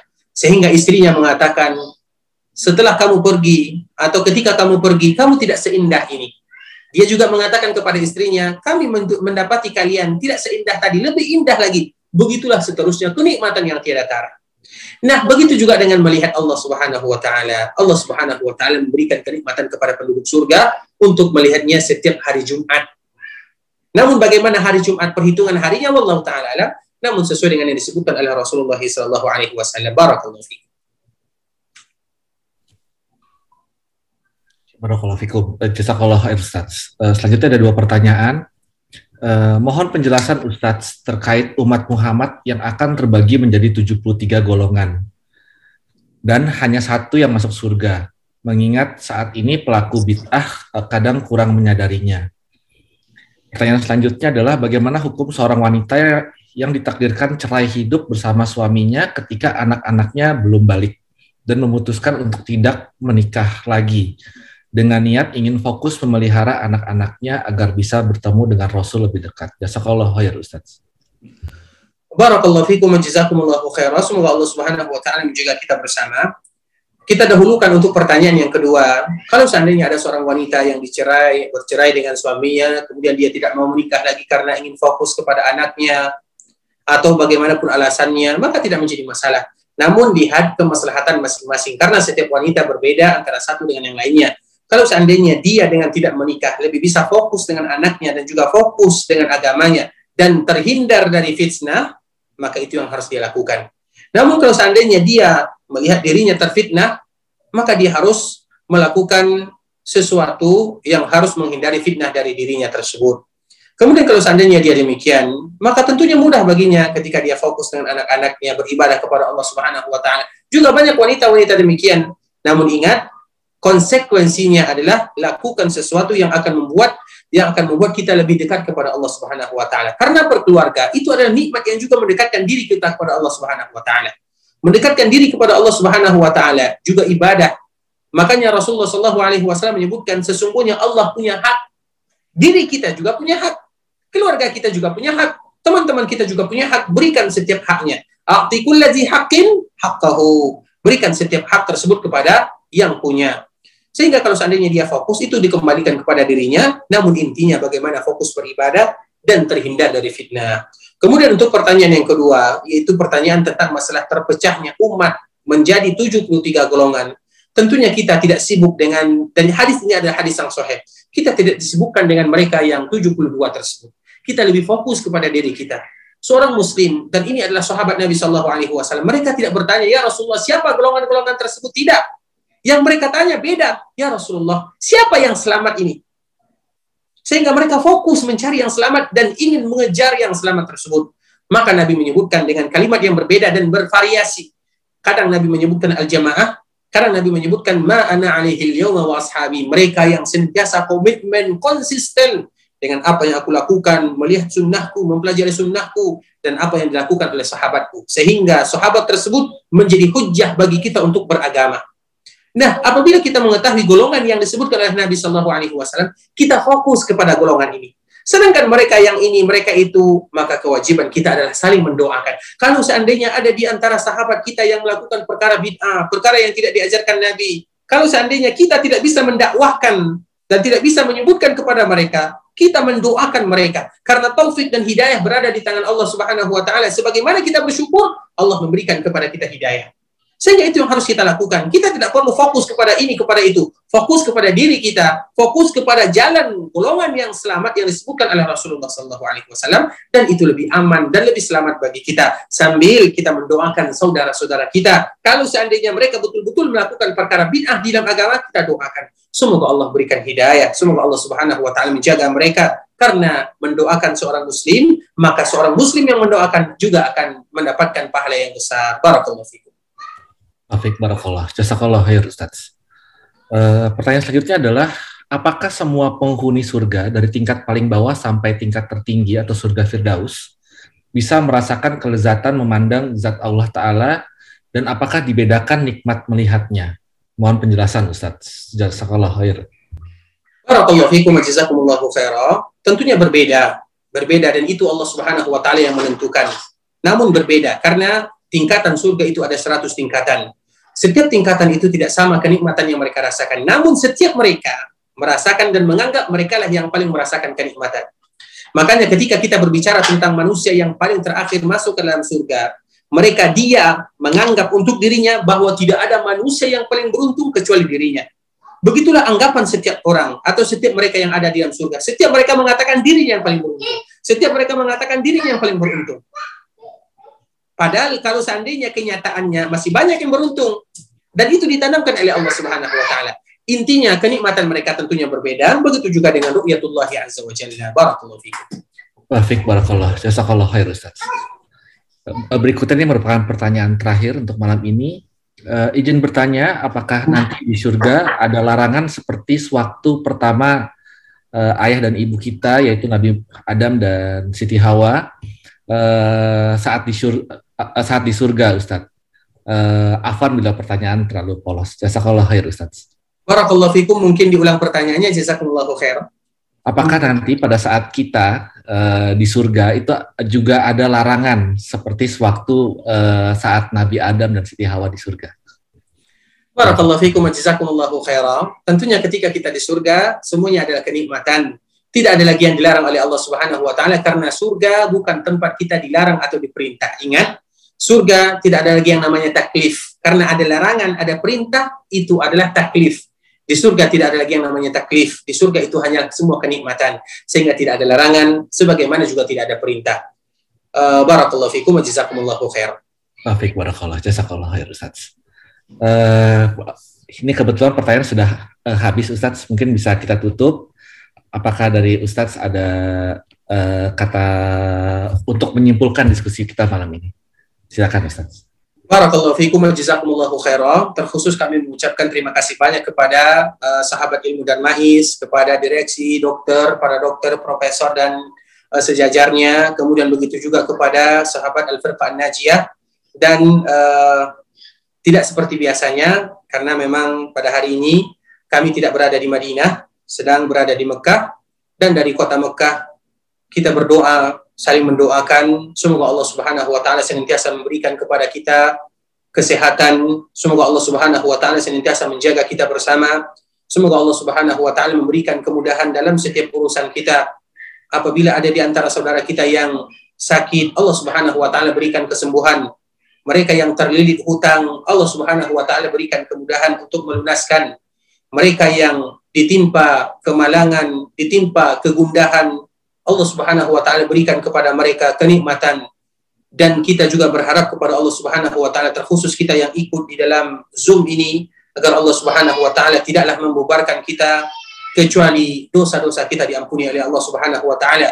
Ilmu yang kita pelajari pada hari ini semoga Allah Subhanahu wa taala memberikan keberkahan dan semoga bisa kita amalkan dan semoga Allah kumpulkan kita bersama di dalam surga Allah Subhanahu wa taala. Ikhwatal Islam, saudara kaum muslimin, jazakumullahu khairah. Tentunya kenikmatan di antara kenikmatan yang paling kita inginkan adalah surga Allah Subhanahu wa taala karena tujuan daripada kita berada di dunia adalah beribadah dan inti daripada ibadah atau hasil daripada ibadah tersebut adalah mengharapkan surga Allah Subhanahu wa taala. Kita saling mendoakan satu sama lainnya dan semoga Allah Subhanahu wa taala menjaga kita, memberikan taufik dan hidayah kepada kita bersama yang benar dari Allah Subhanahu wa taala, yang salah dari diri kami pribadi karena kekurangan ilmu kami, karena kejahilan kami dan kami mohon maaf kalau seandainya ada kata-kata yang salah dan silaf. Barakallahu fikum wa jazakumullahu khaira. لا يذوقون فيها بردا ولا شرابا إلا حميما